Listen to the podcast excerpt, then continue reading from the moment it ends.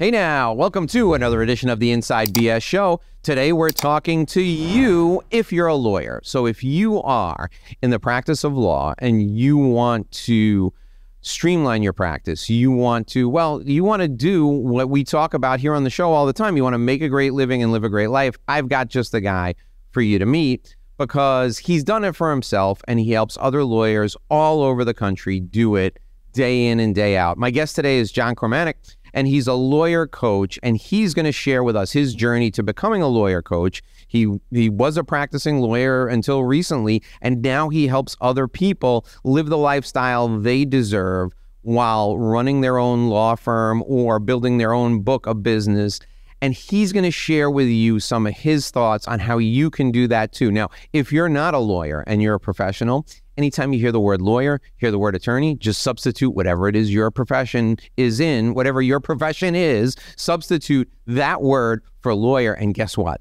This stuff will work exactly, perfectly for you because the practice of law is no different from, and lawyers, I know you hate hearing this, no different from the practice of accounting, no different from running a consulting business, no different from running an architecture firm.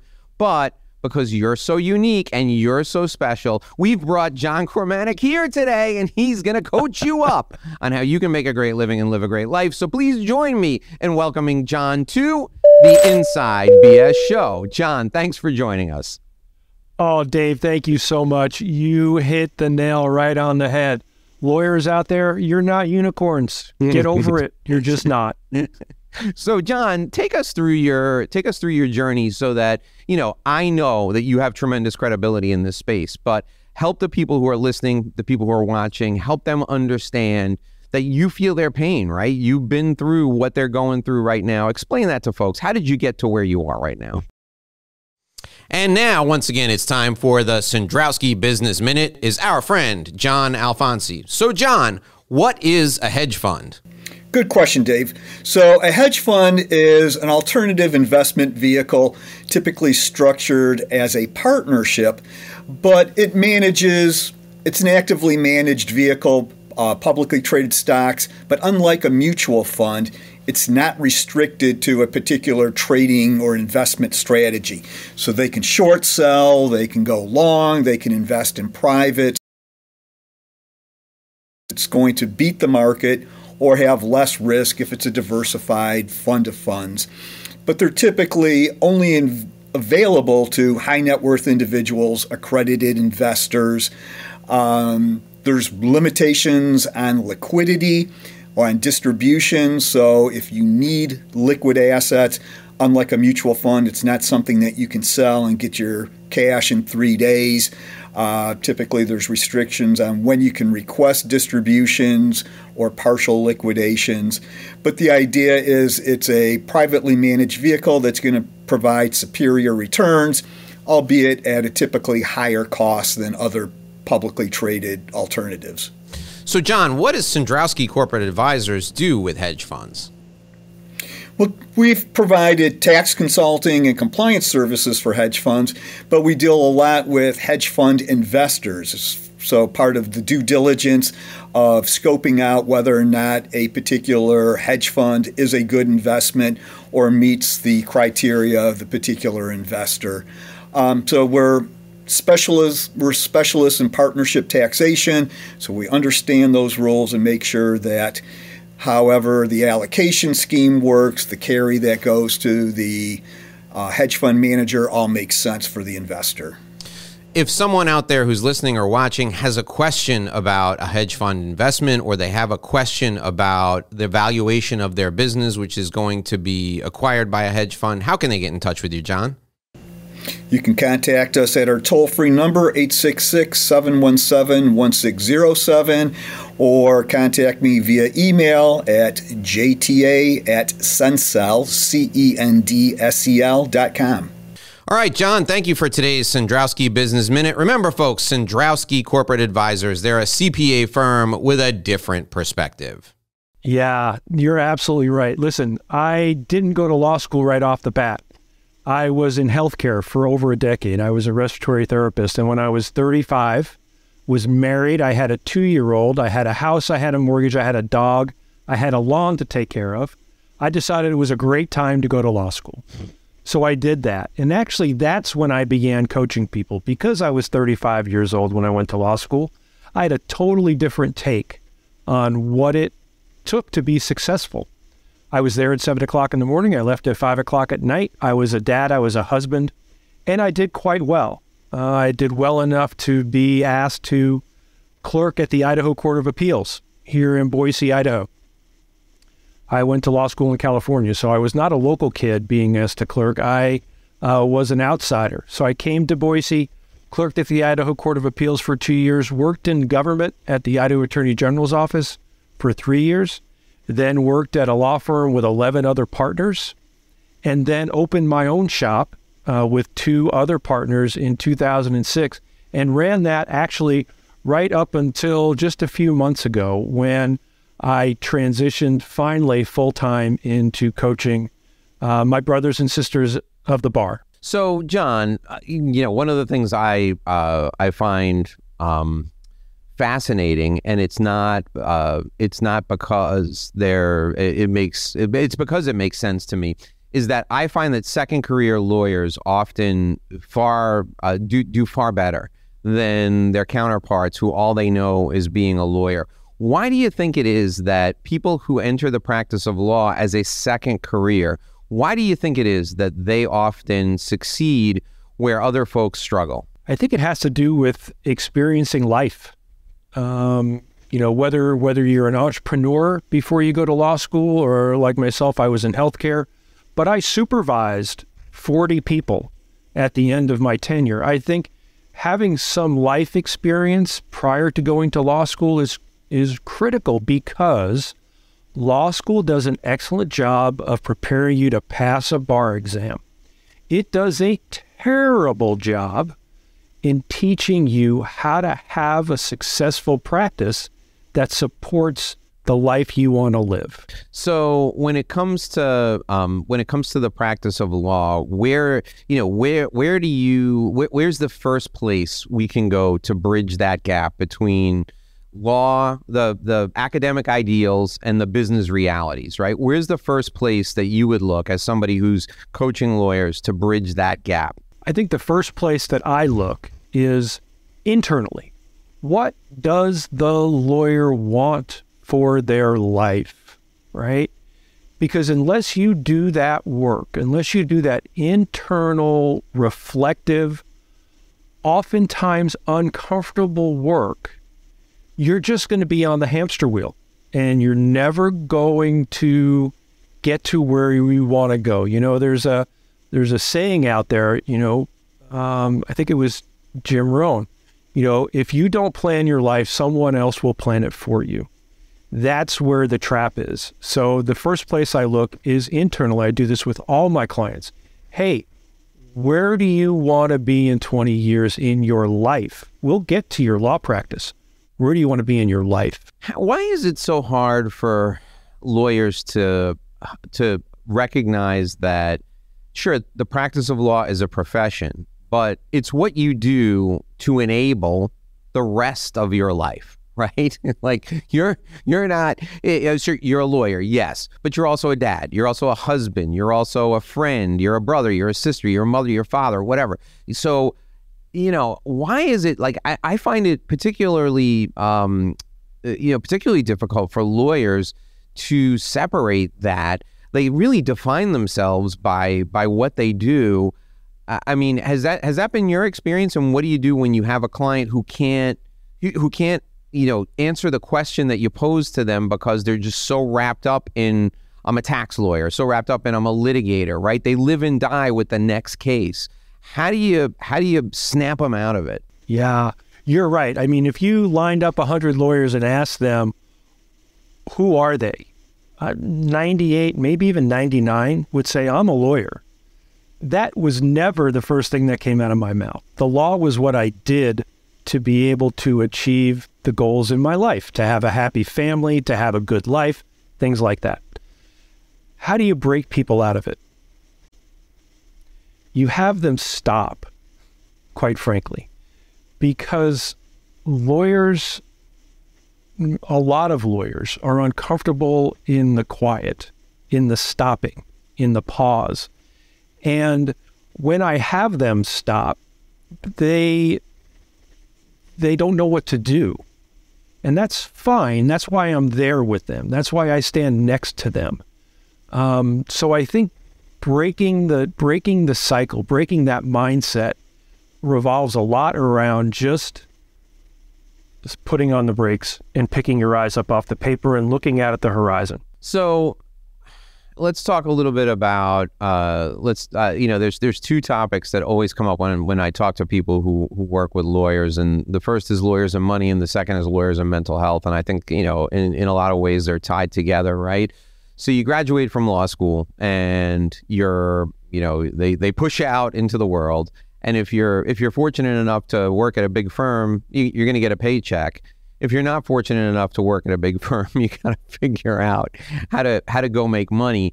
What can we what can we tell anybody who's listening, who's maybe uh, in law school or you know who's working a job as they're going through law school or who's waiting to take the bar, who just passed the bar? What can we tell them about money and the practice of law that can that can put them in the right in the right mindset? Because I meet a lot of lawyers who like you know they just money is a big is a big issue for them because you know they focus on basically ad hoc work. They have a case, the case is done, they got to go find another case.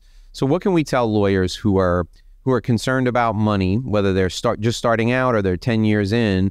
What can we tell them uh, about money that can that can kind of get them focused on the right track? The first thing I would say is I graduated law school with more than six figures in debt. I do not live an Instagram life. Okay, that's not what I'm about. And I owned a law firm while I was still significantly in debt. So I understand the I need to get the client, I need to get the client, I need to get the client.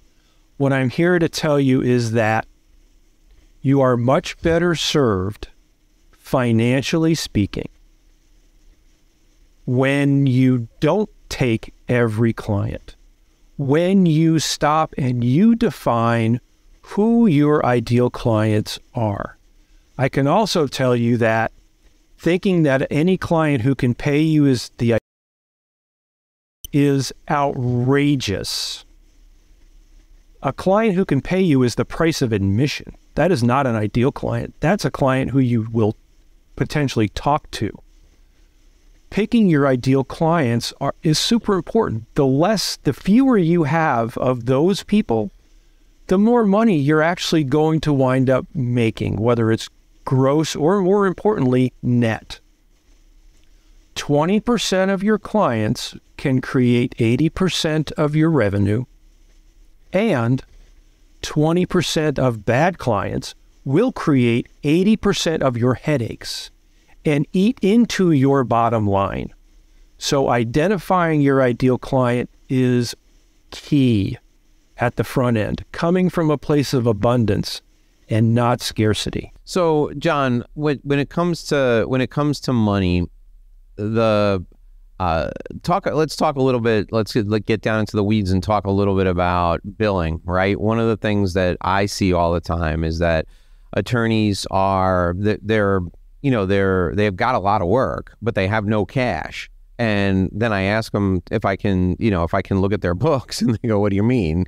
Right? So explain the explain the foundational need for having a system that actually, you know, allows you to get your invoices out the door, get the bills paid, to, to make sure that you have a going concern, to make sure that your business can continue to operate. You know they don't teach you this in law school so it's helpful if we if we cover this now here. Talk about the importance of having that system and give us a, a, sense for how to get that how to get that going where to where to go to get that set up. Yeah first and foremost i'm going to loop back to your introduction as any good litigator would if you're an attorney you own a business period full stop to think anything else, to think a law firm is not a business, is a recipe for disaster and failure. So, you own a business. The business is in place to make money. That's just the truth. You must get bills out on time. You must do that in order to have a going concern. Otherwise, it's just a hobby. And you didn't go six figures into debt for a hobby. That's just not what you did. So, the first thing is mindset. I own a business. The second thing is developing a system to get bills out on time. What does that what does that entail for you? Does it entail a bookkeeper that you hire who eh, keeps you accountable? Okay. Is is your time in? right? If you're going to bill on an hourly basis, you must put your time in. And that listen, my former law partner struggled with that all the time. He struggled with putting t- putting his time in and he would wait for a week, 2 weeks, pretty soon it was the end of the month he's losing money because he doesn't capture everything. So, recognize that you're in a business. Number two, create a system to get your time in. If it's real time, that's ideal. There are software platforms out there that allow you to do it.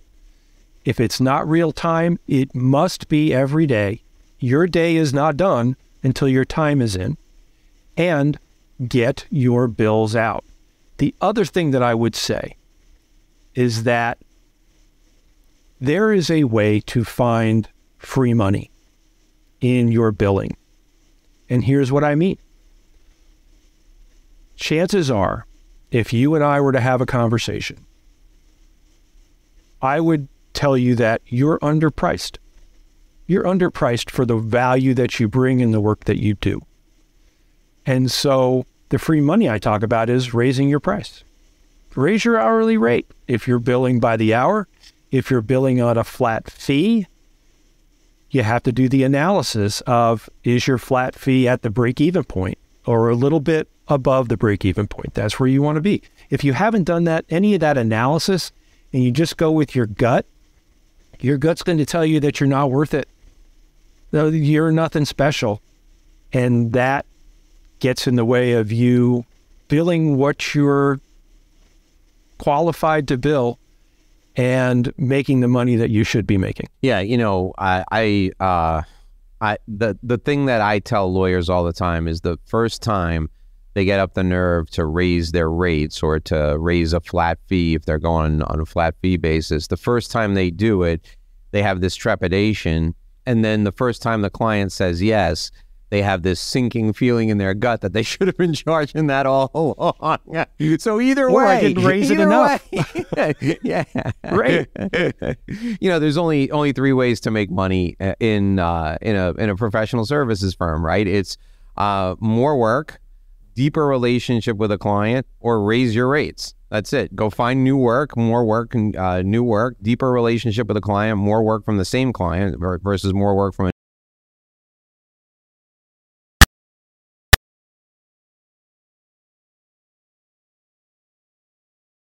So, John, let's talk a little bit about great uh, kind of jumping off point about money. Let's talk a little bit of, of more about mental health now and why there's such a mental health crisis in the practice of law. I mean, I um, I was reminiscing with a with a friend um, early last weekend, and he and I were sitting there, and we were thinking we've known each other for 15 years in in the market that I'm in now in Miami, and we know seven people who have unfortunately in the practice of law who've committed suicide in the last 15 years in in the South Florida legal market. We you know we uh, we were friends with them. We went to the funerals. Three of them were were clients of mine. So let's start with why why is there such a mental health crisis in the practice of law and what can we do about it? Here's the disclaimer: I am not a mental health counselor. Oh no, nor nor am, nor am I. Nobody nobody wants mental health. Believe me, you don't want mental health advice from me. Yeah, trust me on that. yeah, um, I think it stems from the disconnect with the dream that every single lawyer has before they cross the threshold of law school the first time. We have a dream of what impact we're going to make and what our lives are going to be like on the other side. And then we go to law school. and then we're thrown out into the world and have to run a business, whether you even even if you go and join a big firm, you have a practice. Things are expected of you. You have to run a business that you have no idea how to run. And so you lose connection with your dream. Um, I think that has a lot to do with it. I also think the fact that law schools in general um, are don't prepare us well to be out in the world. I know that I think it's at the University of Miami. Actually, there is a professor there, a law school professor, who does mindfulness work with his lawyers, with his students lawyers, when I talk with them about mindfulness, will look at me like I've got three heads. You know, John, listen, I've got all these cases, I've got trials coming up, and you want me to breathe? What are you talking about, man? It's not that.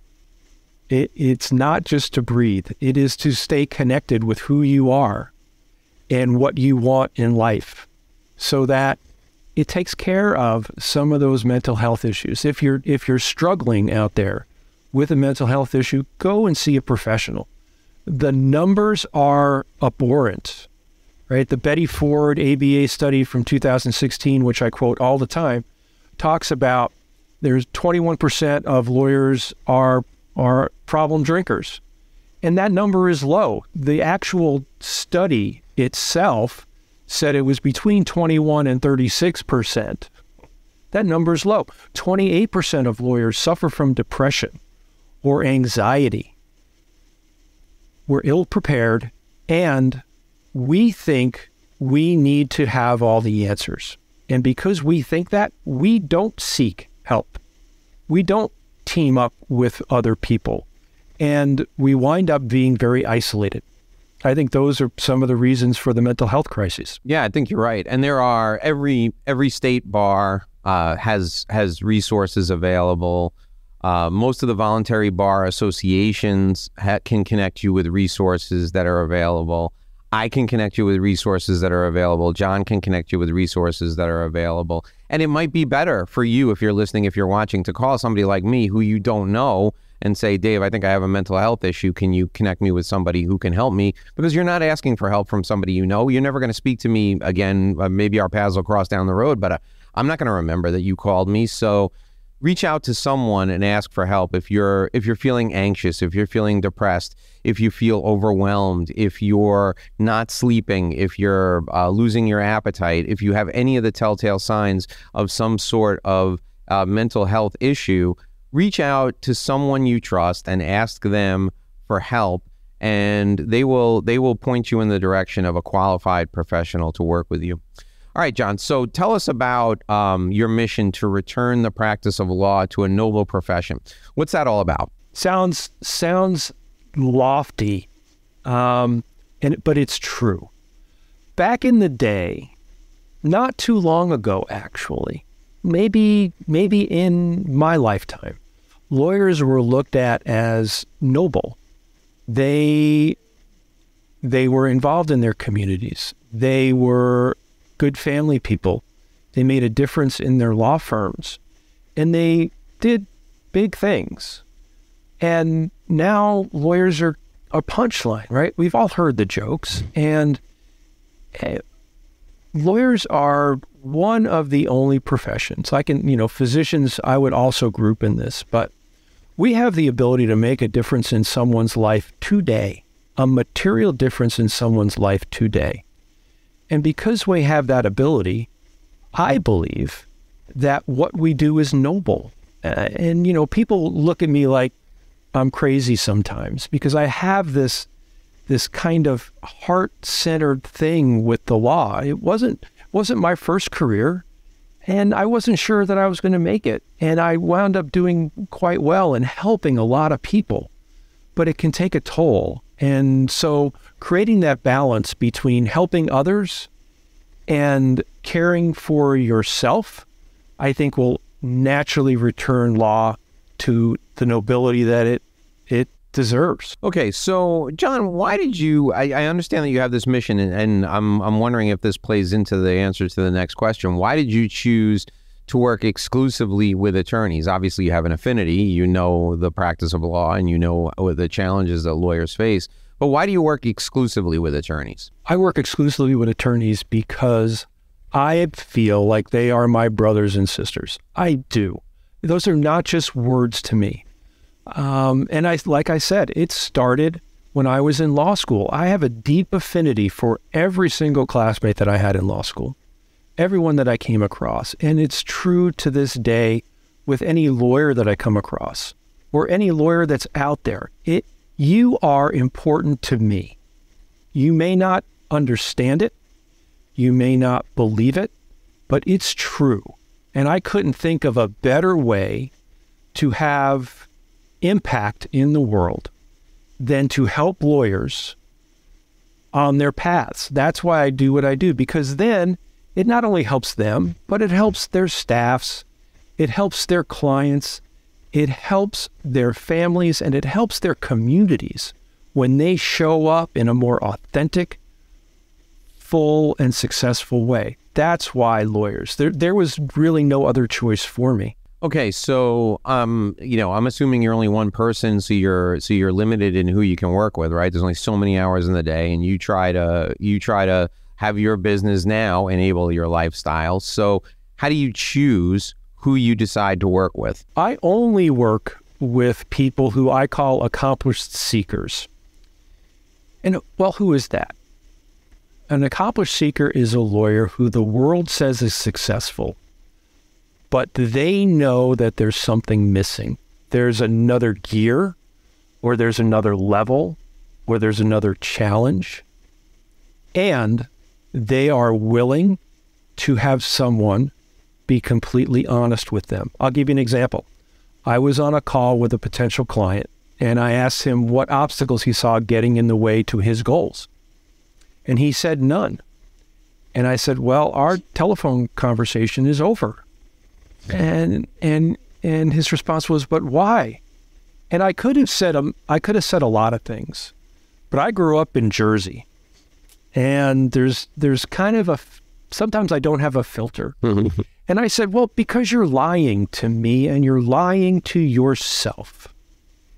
And he was just shocked that I would speak with him that way until I explained it and said, you know what, if there were no obstacles, you already have all that stuff. So I don't know what we're doing here.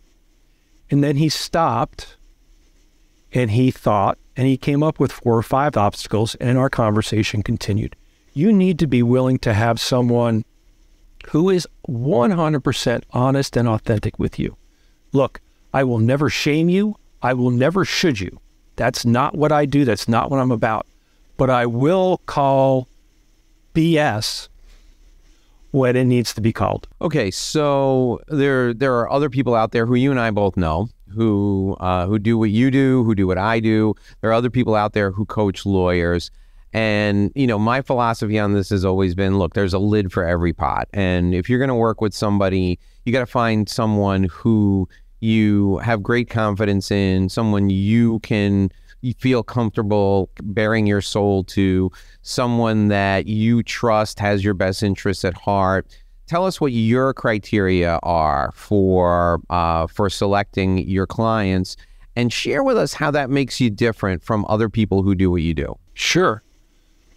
My criteria, like I said, you have to be an accomplished seeker. You have to be willing to um, recognize that you don't have to have all the answers and you also have to be willing to do the work. If if if you come to me not willing to work, then I'm not going to work with you uh, because this all really depends on you. Um, you know, you're you're a partner. Um, you're a, law, a partner in a in a larger law firm.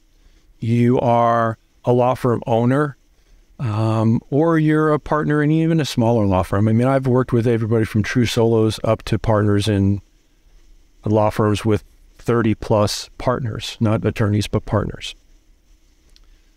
You have to be willing to recognize that you don't have all the answers. Um, as far as kind of what separates me from some others, I, I agree with you. Look, there there's someone for everyone out there. I, I'm super comfortable. I'm super confident. I have good, close relationships with other coaches who coach in lawyerland in my space. There's not a problem with that. I don't have any issue. And I will tell you that if you come to me and I don't think we're a good fit, I will give you referrals to a couple other people because it's important that you're a fit with the person that you team up with. I think the other thing that separates me, well, there's a few things. I, again, I'm a lawyer. I practice law. I owned a law firm, so I get it. Um, another thing that separates me is that I work on the whole person. Right? There are people who work only on marketing. There are people who work on, um, you know, business development, things like that. I work on the whole person because I believe, contrary to uh, the Apple TV show Severance, that we are simply one person. There is no work person and home person. We are one person, and there's always a thread that goes from business to outside of business and from life into business. There always is.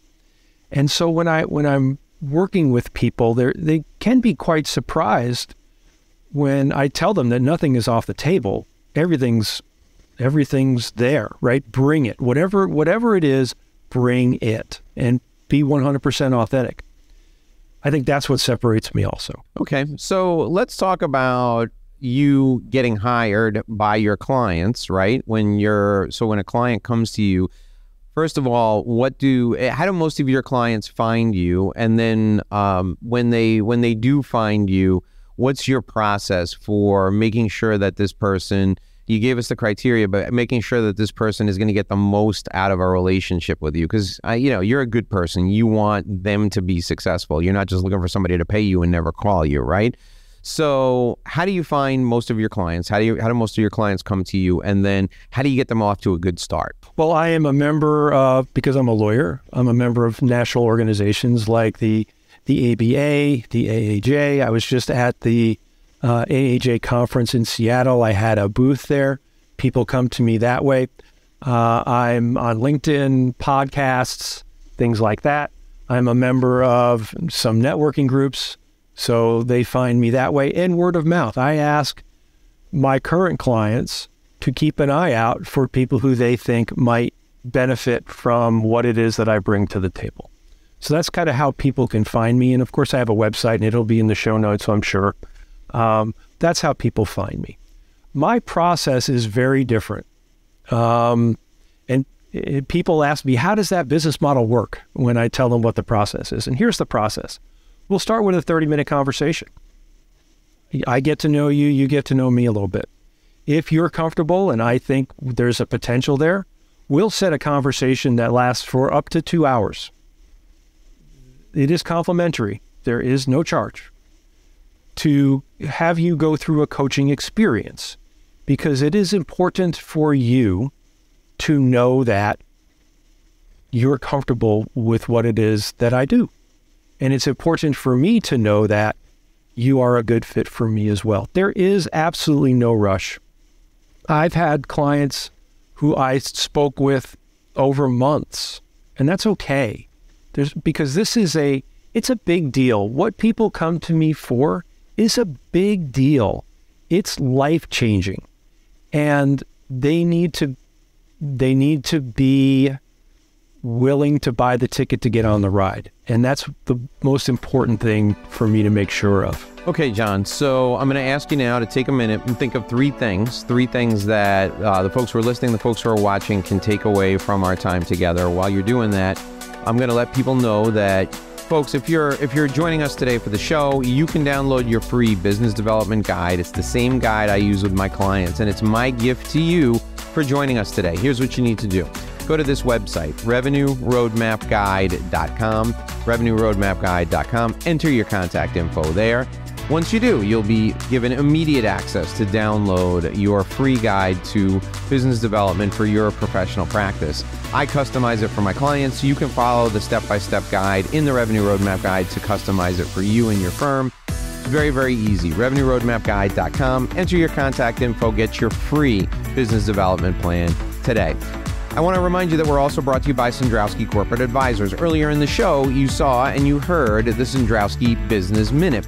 Cendrowski is a CPA firm with a different perspective. This means that they're focused on taking privately held businesses and families of wealth, high net worth families, high net worth individuals, and helping them reduce their tax exposure. They can also help you set up what's called a family office so that you can manage your investments in an efficient and effective way. They work with a lot of private equity firms to help the private equity firms make sure that the businesses they're buying or selling are properly valued.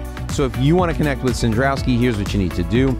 Give him a call at 866 717 1607. That's 866 717 1607. My guest today is John Kormanik. He's a lawyer coach. If you want to reach out to him, his website is indeed in the show notes as well as his email address, but you can give him a call. He answers the phone. 208 352 7958. 208 352 7958 is his phone number. Okay, John, so gave you a second to think about three things that folks should take away from our time together. What are they? Number one, if you're a lawyer, you are an entrepreneur, you own a business, accept that fact. Number two, you are not alone in the struggles that you may be facing. And number three, it's okay. As a matter of fact, it's advised that you have members on your team who can help you get to the finish line, get to that goal that you want to get to, and set the next really big goal for you to achieve. That's great. You know, John, one thing we didn't touch on that I, I do want to touch on now before we go is I want to talk about, you know, goals and kind of exit strategy, right? I mean, if you want to if you want to baffle a room full of lawyers, walk in and go, "Hey guys, hey women, how does this end for you? What's your plan for how this ends?" And the one person who's really honest in that room full of people will raise her hand and she'll say, I will die slumped over at my desk. Thanks for asking. right? So what do we do yes. with an exit strategy? So you're you're a lawyer, right? What's how do you how do you how do you talk to a lawyer about an exit strategy? What do they do? Right. That's the thing, right? We don't like to think lawyers don't necessarily like to think that far ahead. And we all think that we're going to just die slumped over at our desk, and that's a terrible, terrible thing. I, have had I've had colleagues who've done that, and it's it's a sad thing for me to to have experienced or observed that, not experienced it, but observed it. It, it kind of goes back to you own a business, and so look out in the world at how businesses transition. Whether they just kind of close up shop, as the custom tailor that was a block away from my office just did 52 years in business, hmm. just closed up shop, and it left a hole in the community. But that was the decision that they made. Do you want to just close up shop and then go and live a different life? That's fine. But if you own a business, the other exit strategy is to run it like a business so that you can sell it like a business. And I think that when we talk about creating wealth in the world, you can own a business, which is a way to create wealth, monetary wealth. And if you want to do that, then you really have to set your business up for sale. And there are many ways and many professionals out there who can help you do that. Alrighty, folks, if you want to reach out to John, what you need to do is go down to the show notes, look at his email address, click on it, or call 208 352 7958. 208 352 7958. John, it was a pleasure having you on the show today. Thanks so much for joining us. Dave, thank you for having me. I appreciate you, man. Alrighty, folks, that'll do it for this episode of the Inside BS Show. My name is Dave Lorenzo. Until tomorrow, I hope you make a great living and live a great life.